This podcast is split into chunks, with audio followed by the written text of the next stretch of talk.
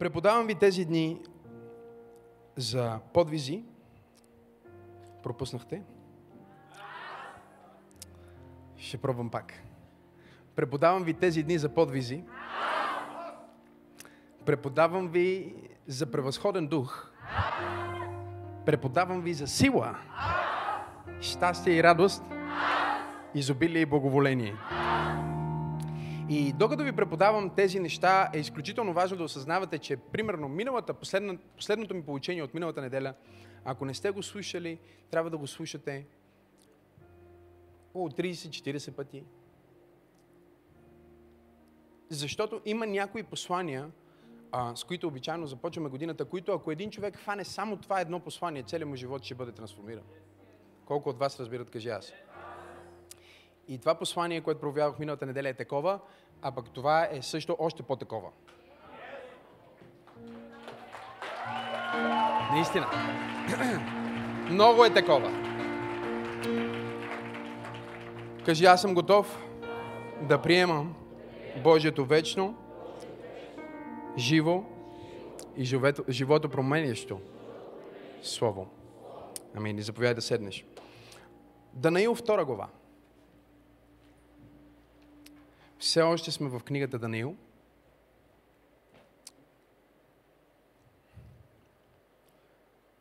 И ако вие не сте прочели книгата Даниил до сега, остава малко време вече до края на месеца, прочетете я и четете книгата Даниил цяла година. Защото колкото повече четете, толкова повече ще разбирате и ще знаете как да действате в живота си. Някои от пасажите, които използваме в последните няколко проповеди, са едни и същи. Но всеки път ни водат в различно откровение. Божието Слово е като най-изключителният скъпоценен камък, в който светлината се отразява по безброй начини. И в този смисъл един пасаж, един стих от Библията наистина може да революционира целият ти живот. Това е което стана с мен, когато бях тинейджър и за първи път отворих на Римляни 8 глава 28 стих. Когато аз отворих на Римляни 8 глава 28 стих, не отваряйте там сега, вкъщи го направете. Имам чувството, че Святия Дух просто ме хвана за главата Махна ми главата, взе няколко литра помазание и просто го сипа вътре в духа ми и ме напълни до преливане. Още не мога да се оправя. Но знаем, че всичко съдейства за добро на онези, които любят Бога. Вау! И целият ти живот отива в друга посока. Но се изисква познание. Не просто знание. Не чухте какво казах. Затова Даниил казва, хората, които познават своя Бог, ще се укрепят и ще вършат подвизи. Подвизи. Ще се укрепят и ще вършат какво? Кой ще върши подвизи? Но казва, когато познават своя Бог. Не знаят за своя Бог, а когато го познават. И думата там е яда, което означава отблизо, интимно. Познание от преживяване. Това е непропозиционално знание. Аз обичам да седя с а, изключителни философи и теолози и да им задавам въпроси за това, което аз съм познал от Бог. Тоест, аз им казвам, знаеш ли, сядам, например, с един мой приятел и му казвам, знаеш ли какво знам от Бог? И му казвам своята теза или а, откровение. И му казвам, моля те сега ми го обясни като човек, който знае повече теология или е чел повече философия или човек, който е посветил живота си специално на тази област. И той започва да ми потвърждава с други думи това, което аз съм му казал от първа ръка откровение. Не е втора употреба. Ако ще правиме подвизи с Бог тази година, трябва да вземеш първа ръка откровение, не втора употреба. Проблема е, че има много църкви втора употреба. Много проповедници втора употреба, които просто вземат откровението на Максим Асенов, вземат пророчеството, дори чуват какво са пророкувал, че ще се случи тази година и след това те казват, че Бог на тях им е открил, казват същото. Втора употреба. Втора употреба откровение. Втора употреба църкви. Знаеш ли какво значи втора употреба? Значи, че не е дошло от Божия дух директно в твоя дух. А е дошло от Божия дух в духа на някой и ти просто си го... И всъщност, времето на преподаване, когато сега ще ви преподавам Божието Слово, е времето, в което ти да кажеш, святи душе, вземи тези думи на Максим Асенов по такъв начин, че да дойдат за мен като първа ръка откровение. Това слово, което си му заповядал да ми каже днес, не е неговото слово, нека бъде мое. Не е неговото откровение, нека бъде мое, нека да произведе онези плодове в моя живот, които ти искаш да се случат. Това е смисъла на проповедта в тази църква. И разбира се, бонуса на всички, които слушат онлайн, е, че те просто а, могат да влизат, да слушат, да крадат и да копират всичко, което правим. Можеш да копираш стила ни, но не можеш да копираш силата ни. Не знам дали чухте какво казах. Защото силата ни идва от небето. Тук ли сте хора или просто... Силата ни, разбирате ли, идва от небето. Някой може да вземе и да пее същата песен, като този велик изпълнител, наречен Миро. Един път бях даже на едно място с пастор Теди и едни хора, с един бал беше, и едни хора решиха да пеят една негова песен. Толкова се разстроих.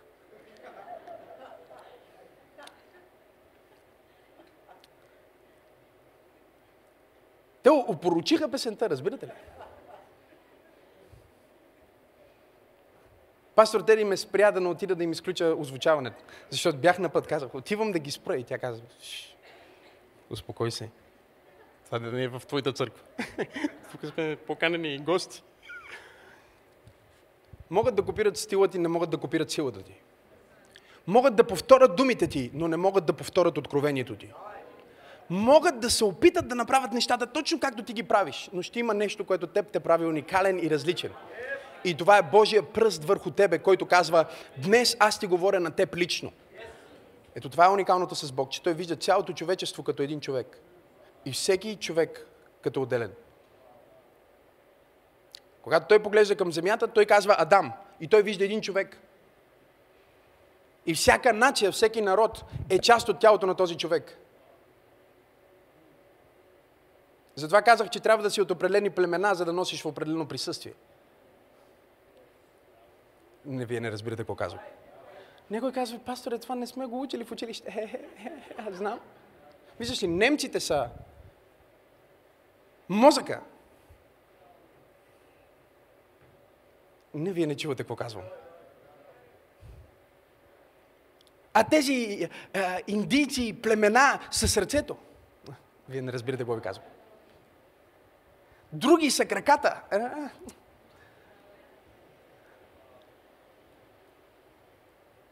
Не се очудвайте, нали? Затова казва, че църквата също е една църква. А ние вижте колко хора сме в тази зала и колко хора са онлайн и колко още се идентифицират с тази църква и казват, че това е тяхната църква и аз съм техния пастир. И ние сме една църква, а има стотици и хиляди хора. И как е възможно да сме едно? Ние сме едно, като сме части на Неговото тяло. И на всяка част, на всяка частица, на теб Бог ти е дал уникална благодат и функция в това тяло. Проблема е, когато ти искаш да вземеш функцията на някой. Не, не, вие не чувате какво преподавам. Проблема е, когато една църква иска да вземе функцията на друга църква, или когато един проповедник иска да вземе функцията на друг проповедник, или когато един служител в църквата иска да е като другия служител в църквата и не разбира, че всъщност твоята уникалност е онова, което Бог използва, за да благослови цялото тяло. Няма друг като теб. Ти си роден оригинален, не дай да умираш копия. Така че молитвата ми, цялото това, което е, казах, е интродукция на проповедта и ще бъде онлайн също, за да могат да го слушат всички хейтери. А, молитвата ми днес е тази проповед да бъде пресно първа ръка откровение. Манджата да мине директно от готвача към вашата уста. Да. Без някой друг да я дегустира преди вас или нещо да я сме. Просто е за вас. Готови ли сте? Сега, за целта ще трябва да си вземете вилица и нож и да се храните. Защото Библията казва, че бебетата в, в духа, в вярата, всичко трябва да им се смели, за да им се даде, за да го разберат. Но духовно зрелите са готови за месо. Разбирате ли? И разликата между едното и другото е, че едното е смляно, а другото трябва ти да си го смеляш. И затова казах, че трябва да слушате тази проповед, която ще проповядвам днес и миналата не един път, защото това е нещо, което трябва да смеляте, смеляте, смеляте, смеляте, докато самите витамини, протеини, аминокиселини, цялото съдържание на откровението, което сте слушали, започне да се превръща в бицепс на духа и в трицепс на душата. Не знам на кой проповядвам днес. Докато започне да става живот, изведнъж ти виждаш това превъзходство. Ти виждаш това благословение. Ти виждаш това слово, как става реалност в твоя живот. Днес ще ви преподавам една проповед, която съм нарекал Мистерията на благословението. Няма как да правим подвизи без благословението. Библията ни казва в Даниил 2 глава, 19 стих чета, и се откри тайната на Данаил в нощно видение. Тогава Данаил какво направи? Говорете силно. Данаил благослови небесния Бог и рече да бъде благословено името. Още веднъж какво направи той? Благослови името му. Той каза, благословен да е небесния Бог и да бъде благословено името му от века до века, защото мъдростта и силата са негови. Хуау! Той сменя времената и сезоните. Сваля царе и поставя царе. Защо не се стресирам? Защото той сменя времената и сезоните. Сваля царе и поставя царе.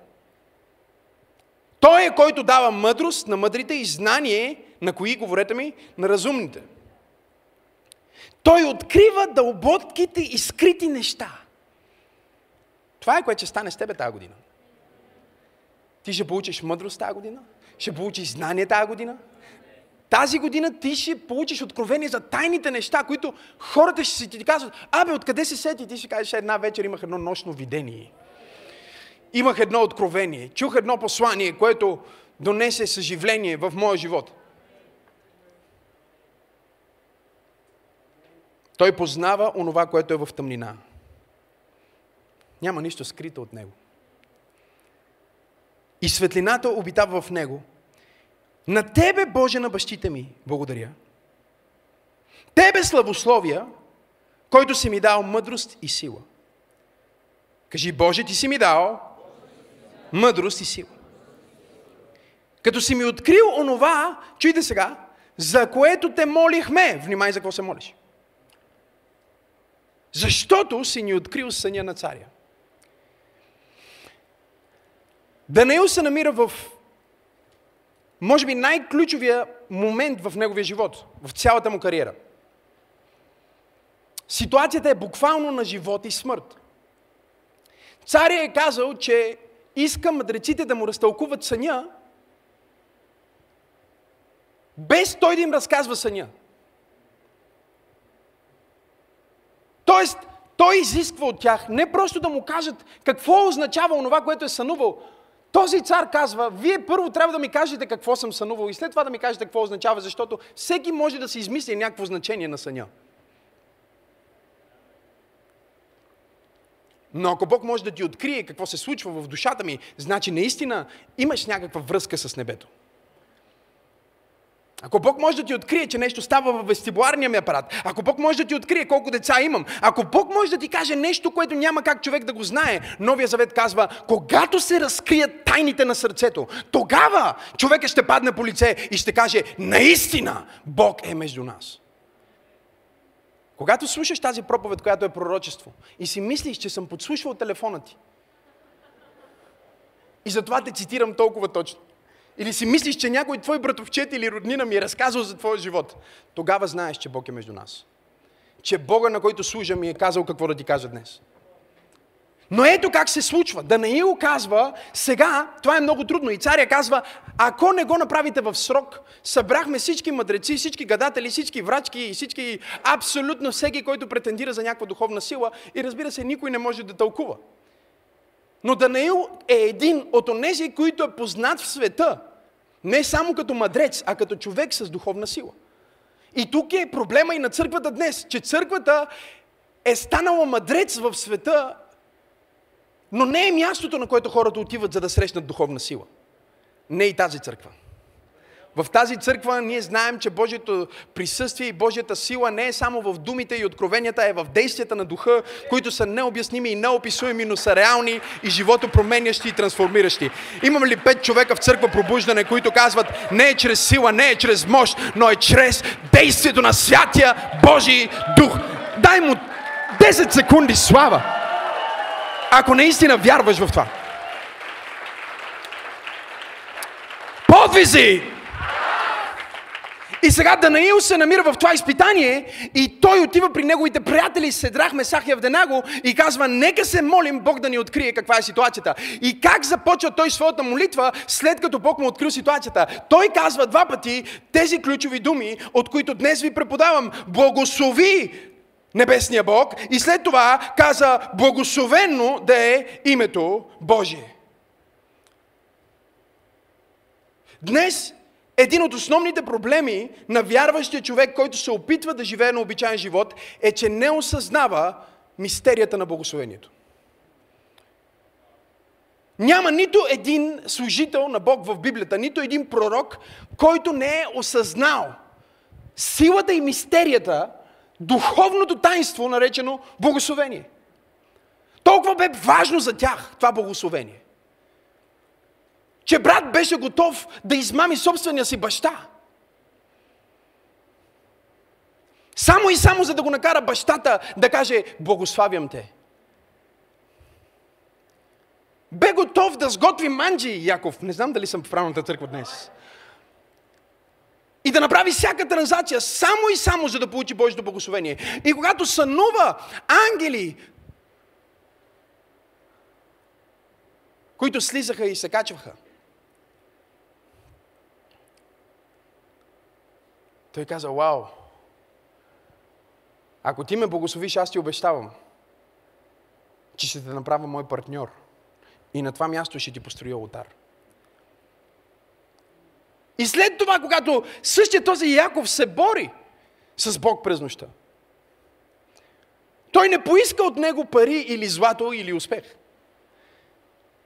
Не поиска да има предознание за бъдещето, нито се помоли да стане най-известната личност или най-влиятелният човек на планетата Земя. Той имаше само една молба и една нужда, която представи пред Бог когато го срещна в тъмнината, той му каза, няма да те пусна, докато не ме благословиш. Погледни човекът и му кажи, ти си благословен.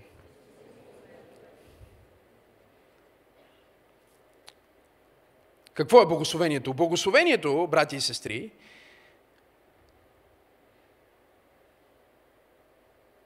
е Божието действие, което прави така,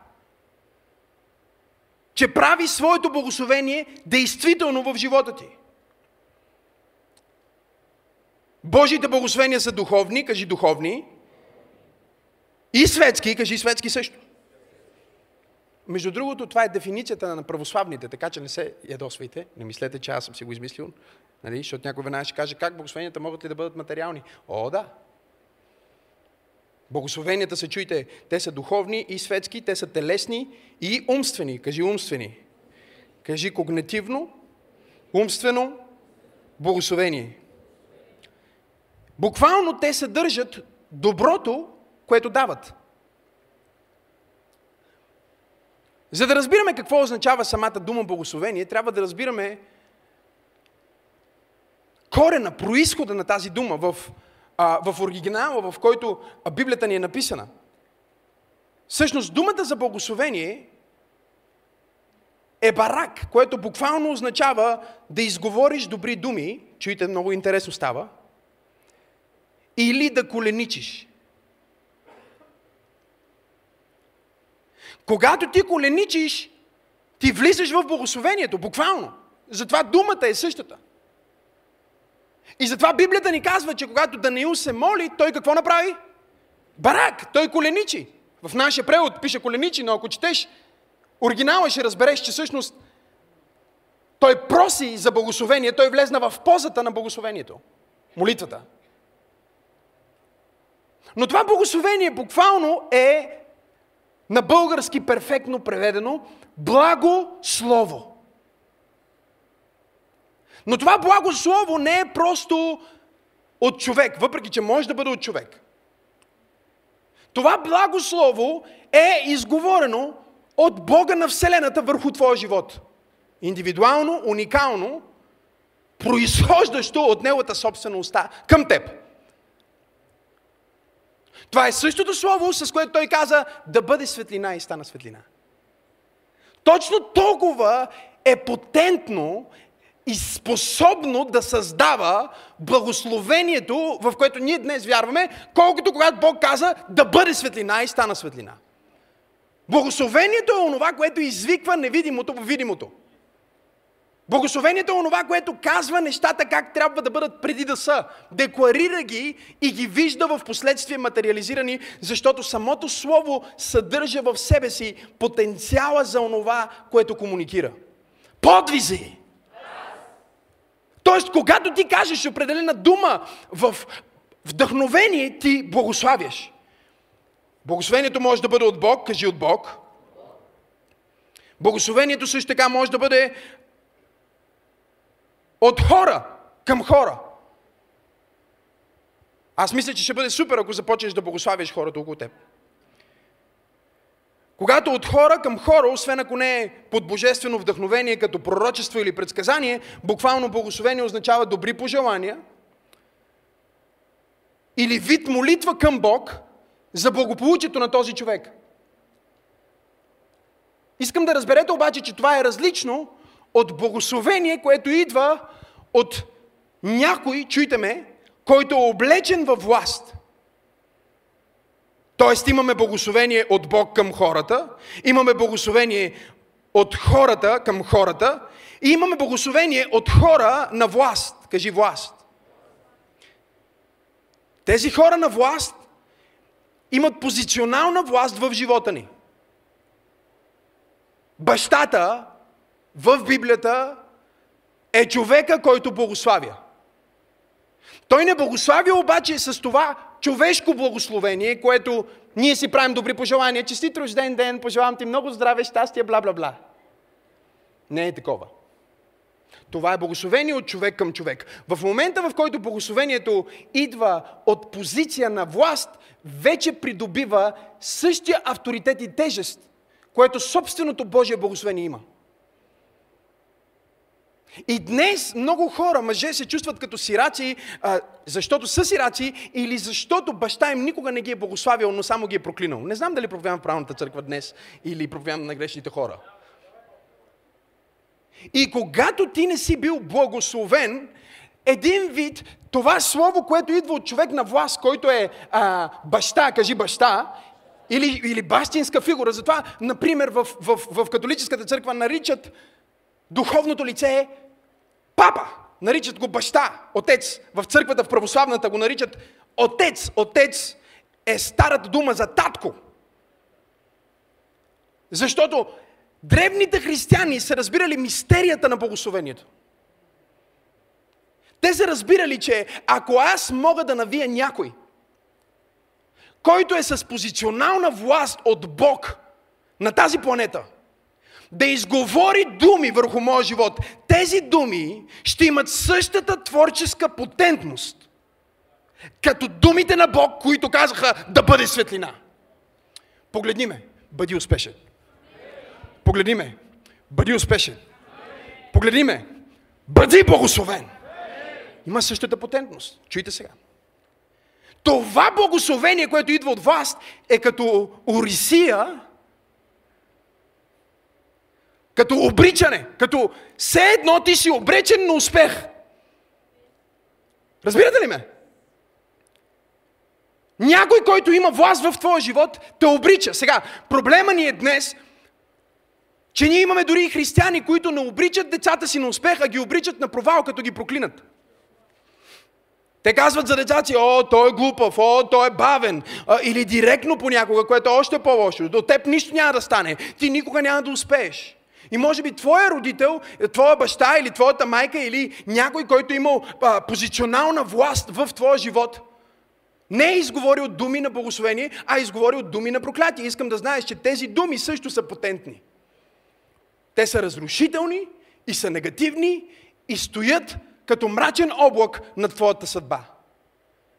Но альтернативата, която Бог ти предлага, е Неговото семейство, в което Той казва, ако ти станеш част от моето семейство и се идентифицираш с моето семейство, повече отколкото с твоето земно семейство – ти де-факто анулираш цялата проклетия, която е в твоята кръвна линия и възприемаш цялото благословение, което идва от първородния син. Аз съм тук, за да проповядвам на някой в църква пробуждане и да му кажа, ти не си проклет. От днес нататък ти си благословен. Семейството ти е благословено, душата ти е благословена, жена ти е благословена, а дома ти е благословен, парите ти са благословени, работата ти аз декларирам благословение върху теб сега. Извикай да, ако това е за теб. Това е реално, това не е шега, това не е майтап. Това не е просто хубаво пожелание. Това благословение съдържа, Жоро, същата потентност, която Божието Слово, излезнало от Неговата уста, създаде всичко видимо и невидимо. Когато той каза да бъде светлина, е същото, като когато аз държа този микрофон и проповядвам от негово име и казвам, ти си изцелен, ти си благословен, аз те благославям. Това е реално. Приеми го, извикай да. Но въпросът тук е въпрос на идентификация. Много е важно това. Въпросът е въпрос на идентификация. Кой си идентифицирал като твой баща? Кое семейство си идентифицирал като твое семейство? Чели ли сте този стих, в който отидоха при Исус и казаха, братите и сестрите са ти тук и той каза, не, не, не, кои са мои брати и сестри? Не са ли тези? Тук в църквата. С други думи той каза, аз не съм просто дърводелеца. От страната на физическия ми баща, той е казал, че аз съм дърводелица, той ме е вкарал в този занаят и хората ме познават като дърводелица. Но в това духовно семейство аз съм това, което Бог е казал, че съм. И Бог казва, че аз съм Неговия син, Бог казва, че аз съм Месията, Бог казва, че аз съм Спасител на света. Не знам на кой проповядвам днес, но каквото и да ти е било казано, като негативна дума и проклятие и заклинание, днес Бог ме е изпратил на мисия да го разчупа от твоя живот и да декларирам нова орисия, ново обричане и нова съдба върху теб. Аз пророкувам, че ти си благословен, аз пророкувам, че ти си цялостен. Аз пророкувам, че ти си изцелен от всяка детска травма, от всяка травма на младостта ти, от всяка травма на душата и духа и тялото ти. Аз пророкувам днес, че ти си благословен. И свикай да, ако го вярваш. Простете всички, които сте онлайн. Знам, че сигурно ви звучи много крясъчно, но... А, Имаме нужда от хора днес в църквата, които разбират мистерията на благословението и които са като Яков, които казват, ще сготвя супа, ще фана агне, ще накара майка ми да се включи с мен, ще си сложа козени по, по ръцете, ще направя всичко възможно, за да се идентифицирам като човека, върху който са изговорени думите на благословението. И когато той отиде при баща си, баща му каза, чуйте, искам да чуете това. Готови ли сте сега? Ето какво каза баща му. Баща му каза, глас! Чуйте ме глас на Яков. Ръце на Исав. И го благослови. Няма Бог да те благослови само заради това, което казваш. Че казваш, че си християнин. Че казваш, че си в тази църква. Че казваш, че обичаш Бог. Той ще те благослови, когато ръцете ти потвърждават това, което устата ти казва. И дори да не можеш да го артикулираш напълно, Той казва, а, гласът ти е като на шматка, ама ръцете ти работят. Това е което той му каза. Той му каза, глас на измамник. Това му е гласа му е измамник. Те така го нарекоха. Глас на измамник, но ръце на принц. Кораба Санта Карада. Халелуя. Той ти казва, моето благословение идва не само върху твоите думи, идва върху твоите усилия. И ако ти с ръцете ти действаш като че ти си първородния, може да си шестородния. Може да си последният човек на опашката за повишение. Бог казва, ако действаш като че си първия, благословението ще дойде върху теб. Хайде, дай му 10 секунди слава. Ако вярваш в силата на благословението. То е потентно. И четвърти вид благословение е благословението, което хората даваме на Бог. Ние всъщност благославяме Бог.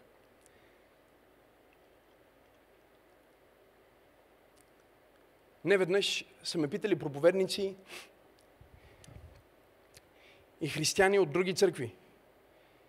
Абе, пастор Максим, чувам те, че когато ти се молиш, много често казваш, благославям те, Господи. Нали Библията казва, че по-долния се благославя от по-горния? Как ти, който си човек, ще благословиш Господ? Може ли човек да бъде благословение за Бог? Не само, че може, скъпи хора, а трябва. Защото това де-факто е единствения начин благословението и мистерията на благословението да става по-ефективна и по-реална и по-скоростно установена в твоя живот. Защото ето как работи. Готови ли сте? Ще ви го дам с четири думи и всичко ще го разберете. Искате ли го? Кой го иска? Ето как работи. Започва с благоволение. И всичко е с Б, така че дори да си бавен, ще станеш бърз днес. Аз те благославям да бъдеш бърз. Благоволение. Кажи благоволение. Кажи започва с благо воление. Кажи Бог има добра воля, той е на разположение, той е доброжелателен към мен. Това е което благоволение означава. Неговото благоволение към определени хора е нечестно, защото чуете сега нещо за Божието благоволение, което не знаехте. Неговото благоволение, благоволение е на база предознание.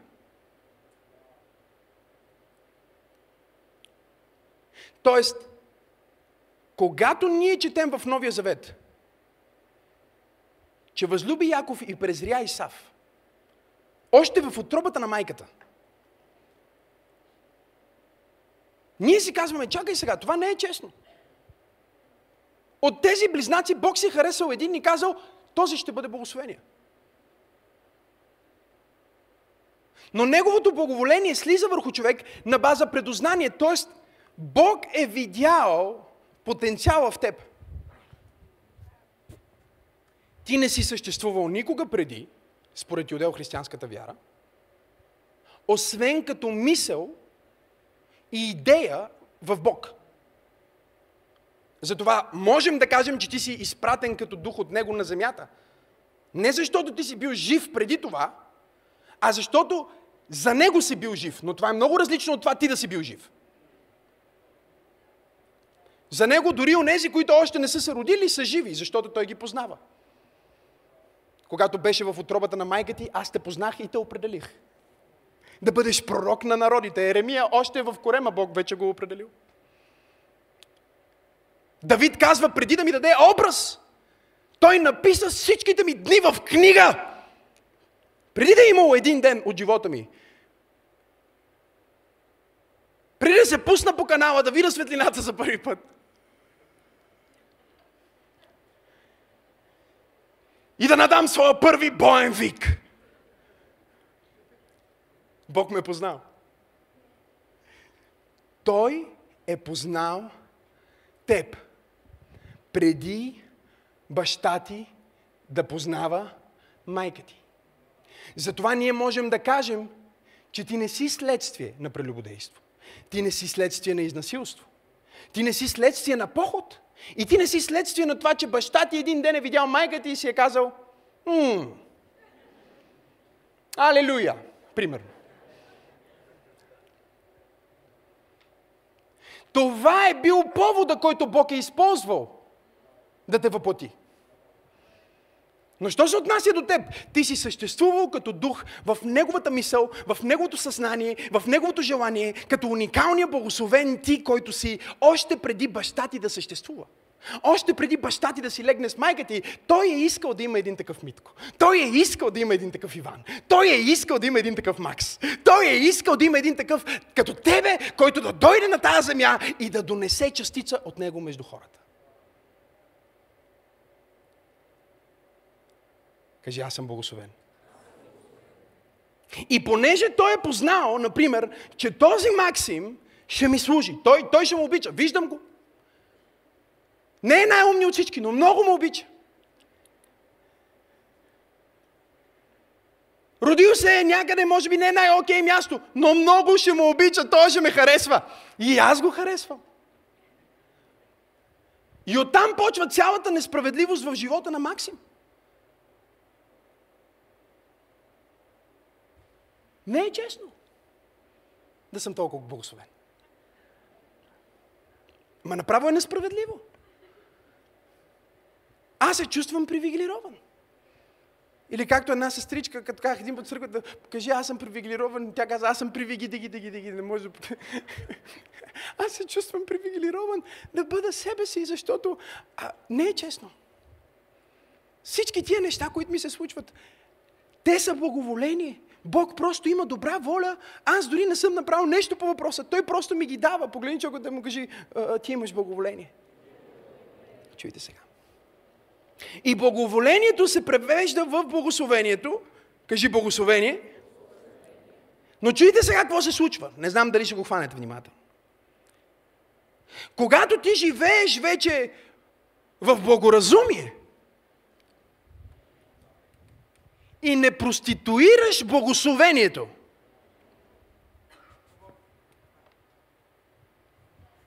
Слушам собствената си проповед пак. Защото ние сме виждали, чуйте, аз съм виждал хора, които имат благоволение и благословение, но вместо благоразумие, те се самозабравят. Те спират да почитат веригата на власт, през която Бог ги е благословил. Те спират да разпознават това, което Бог прави в животите на останалите хора. И в момента, в който ти се провалиш в теста на благоразумие, благоразумие е просто да си разсъдлив, да, да, да, да мислиш преди да казваш.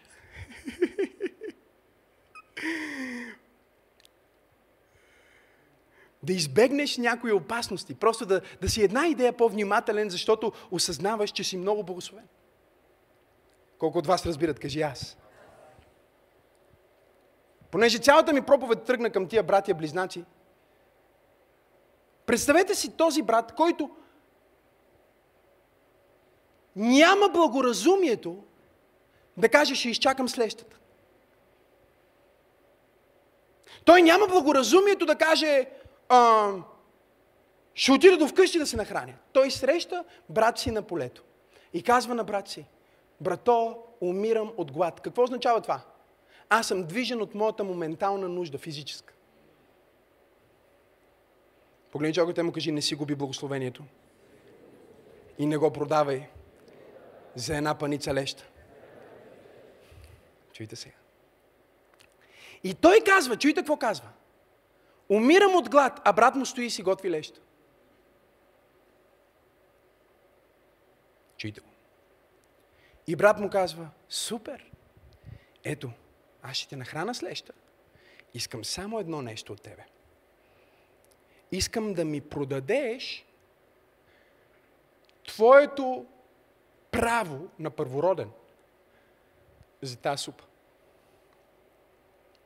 И ето какво си мисли Исав. Винаги чета този пасаж и си представям какво си мисли той. И ето какво аз мисля, че той мисли. Да ви кажа ли? Той си мисли, това не е толкова важно. Това са пълни глупости. Татко няма да чуе за този момент, че аз съм направил тази транзакция. Едва ли духовният свят го интересува тази леща. Аз умирам от глад, трябва ми сега. И всеки път, когато ти имаш благоволение и благословение, но си движен от твоите моментални нужди, от твоя инстинкт за самосъхранение и оцеляване, ти излизаш от превъзходството и благословението на Бог и влизаш в твоя животински живот. Преминаваш от това да бъдеш дух към това да бъдеш животно. Защото ти имаш тези две естества в теб. Ти си от земята и от небето. И в момента, в който ти кажеш, трябва ми сега тия пари и съм готов да направя всичко за тях, ти си готов да продадеш твоето благоволение. И Библията ни казва, че така той се отрече от своето, чуйте, първородно право и Бог го презря заради това. Бог видя, че той ще получи благословението, но няма да има благоразумието. Чуйте сега. Да живее, още едно бъда дам ли? Богоугодно. Защото всъщност това е начинът по който ние благославяме Бог. Ние благославяме Бог, когато живеем богоугодно. Нашия живот се връща като благословие към небето. И това започва един цикъл на вечно увеличаващо се благоволение. Вечно увеличаващо се благословение. Може ли да си представиш живота ти по този начин, който днес Бог ми каза да ти кажа? Че днес ти си най-малко благословен от всякога? Твоето бъдеще ще бъде със всеки ден по-благословен. Със всеки ден повече благоволение. Ако имаш благоразумието да живееш богоугодно. И когато чуете, Бог те благославя и ти живееш угодно на Него, ти го благославяш. А когато ти го благословиш, тогава той казва, време е за next level of blessing. И така той казва на Авраам, Авраме, аз ще те благословя и ще ти дам благоволение. И Авраам започва да е благословен и да има благоволение и винаги това ще се произведе след благоразумието в още едно с Б, което хората го преследват, но всъщност е последствие, нарича се благополучие. I love you, Jesus. Да. И всъщност ето го Авраам, който казва, о, Бог има благоволение към мен. Аз ще живея в това благословение и ще го благослова, бидейки богоугоден. И живеейки богоугодно, Бог казва, Авраме, ти ме благославяш и затова ето какво ще ти кажа, Авраме. Всеки, който те благославя, ще бъде благословен и всеки, който те проклина, ще бъде прокълнат. И до сега ти си бил благословен, но сега аз ти казвам, че ти ще бъдеш за благословение на целия свят. Аз ще те направя толкова богат, аз ще те направя толкова благополучен, аз ще те благослова толкова изобилно, че всеки, който се среща с теб, ще бъде като че все едно се е срещнал с Яхова Бог. Имам ли някой в църква пробуждане, който казва, аз искам да живея такъв живот, че всеки, който се среща с мен, все едно се е срещал с Бог. Кажи благословение. Идва от благоволение. Кажи благоразумието е богоугоден живот, който произвежда траен успех. Не за една служба, не за една среща, не с един човек, не на едно място. Траен успех. Кажи благополучие. Какво е благополучие? Чуйте, о, леле, как обичам тази дума. Кажи го за себе си, кажи благополучие. Кажи, аз имам благополучие. Знаете ли какво е благополучие? В Библията се казва друга дума, но тя е със същото значение. Благоуспяване. Благополучие на български означава спокоен, щастлив. Кажи спокоен и щастлив живот в материална осигуреност.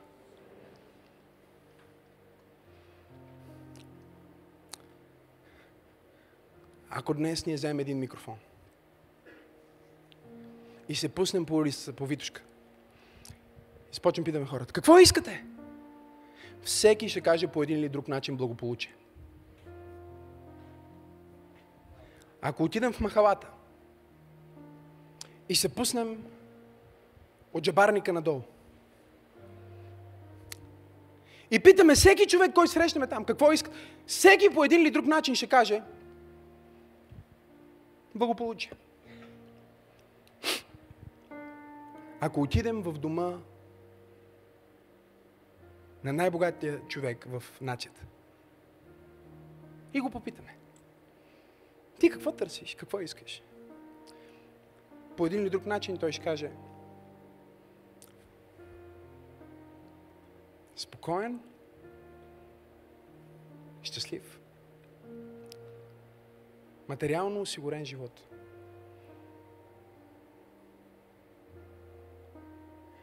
И Бог ти казва,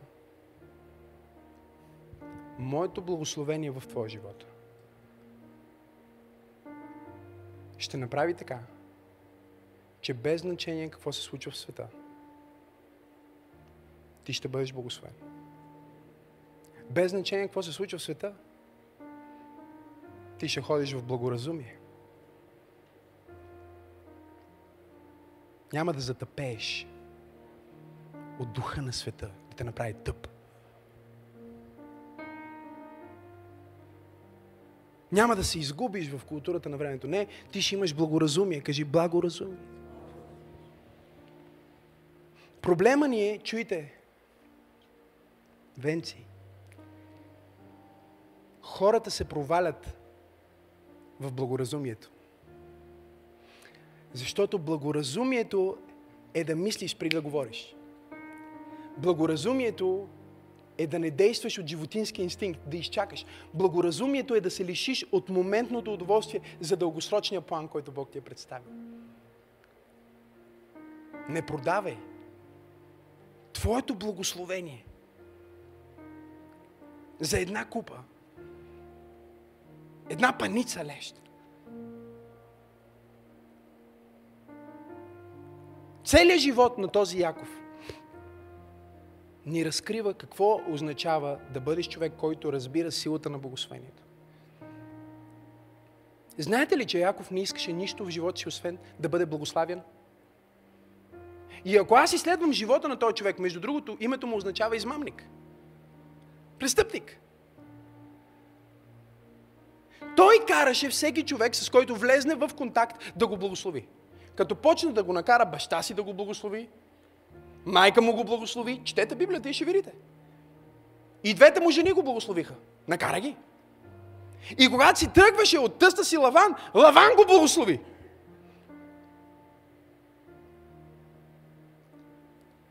При да срещне своето минало, чуйте сега какво става. Онова, което е заслужил със своя стар начин на живот. Нали? Всеки един от нас е заслужил нещо, с стария си начин на живот. И той ще среща брат си, който ще го убива. Брат му ще му даде това, което заслужава, което е смърт. Той с измама му е взел благословението. С измама му е взел първородното право. И сега това благословение, което му е откраднал преди десетки години, се е реализирало и в живота на Исав, и в живота на Яков като доказателство, че онова, което е било казано от бащата, е станало. Станало е и ще става, защото така Бог е устроил света. И когато той срещна своя небесен баща и се бори с него, той се облече в човешка форма. И започна да се бори с него през нощта. И накрая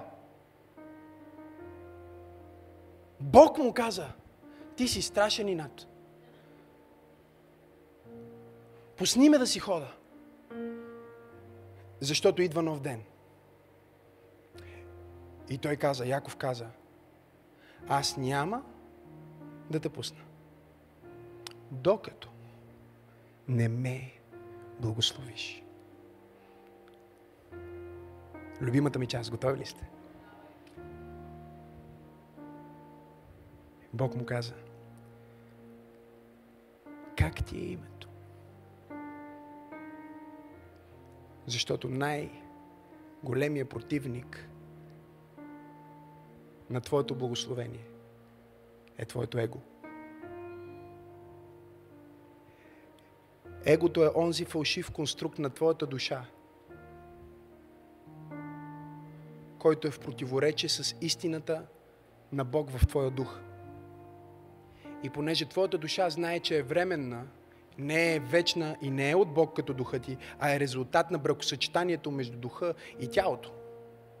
Твоята душа създава фалшиви образи, фалшиви персоналности, с които да се защити. А, пастор Максим, ти ме преби с тази проповед. Мама те отхвърлила и затова ти си създал персоналност. Не си се чувствал като че си имал достатъчно внимание и си създал, ти си създал персоналност, която е его, което 99% от твоето его е в противоречие с това, кой си наистина според Бог.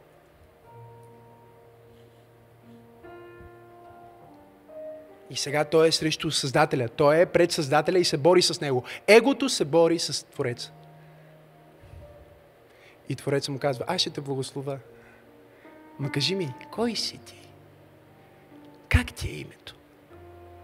И той му каза, това, което майка му му казваше, това, което баща му му казваше, това, което всички хора му потвърждаваха и конструкта, в който той се убеди. Той се убеди, че е Яков. И той погледна Създателя и каза, аз съм измамник, Яков. Бог му каза, аз не мога да благослова твоята фалшива идентичност. Аз не мога да благословя твоето его и онзи, на който ти се правиш. Нека ти кажа кой си в духа. От днес нататък ще се наричаш Израил. Ти си принц на Бога. Защото ти си се борил с Бог и с хората.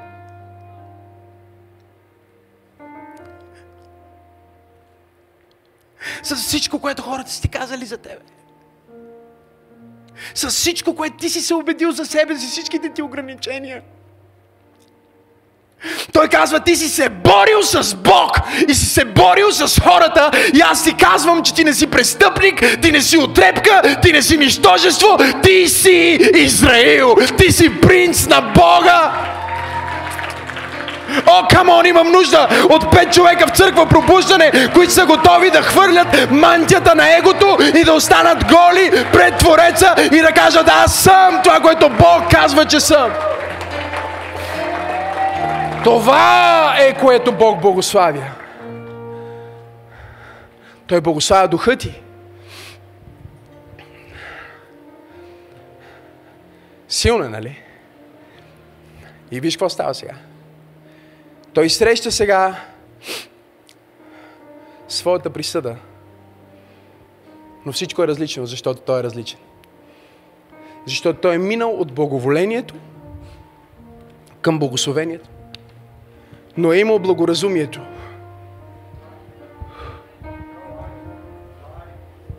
Кажи, Боже, дай ми благоразумие. Помогни ми да си затварям голямата уста. Моля те, дай ми сили да не казвам тъпоти, които да ми съсипват живота. Дай ми благоразумие, за да не създавам фалшиви образи за себе си. Силно, нали? Колко от вас усещат Божието освободителна сила на това място? Божието освободителна сила на това място. Той има благоразумието и неговото благоразумие е благоугодно. И сега Бог казва, знаеш ли какво? Аз ще те направя да живееш в благополучие. Ще те направя да живееш в благоуспяване. Нещо повече. Готов ли си Якове? Готов ли си Израиле? Аз ще те направя да бъдеш благословение за всички, които те срещнат. И всички, които те срещнат, ще казват, той се е борил с Бог. Той е от Бог. И само като ти кажат името, ще признават, че Бог го има. Само като ти кажат името, ще признават, че Бог е способен. Защото Неговото мистериозно благословение те е взело от отрепката, която си създал в твоята душа и те е направил принц на Бога. Може ли да дадеш на Бог 10 секунди слава в тази църква? Като че ти си принц, принцеса,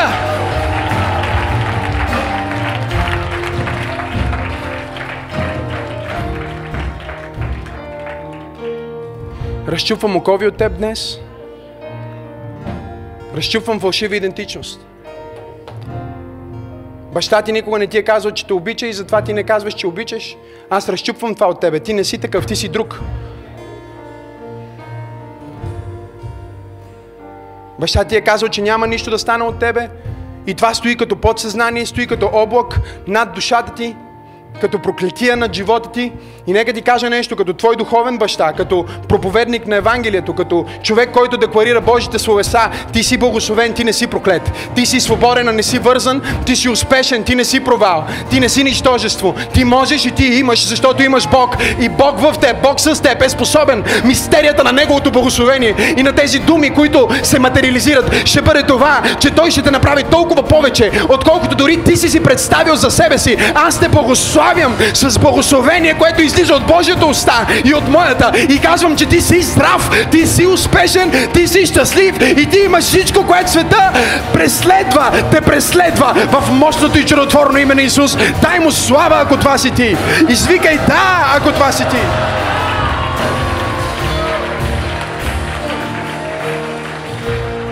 Божието присъствие е на това място.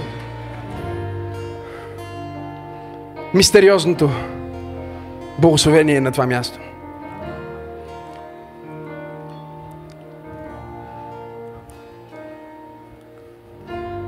Живея всеки ден от живота си, мислейки си как да паза. И да угода на онзи, който ми е дал това, което ми е дал. Нямам друг ангажимент. Казвам ви го едно към едно. Нямам друга амбиция. И ако видиш благополучие, трябва да видиш благословение. Трябва да видиш благоволение. Не е човешко. Не е нормално. А е свръхестествено.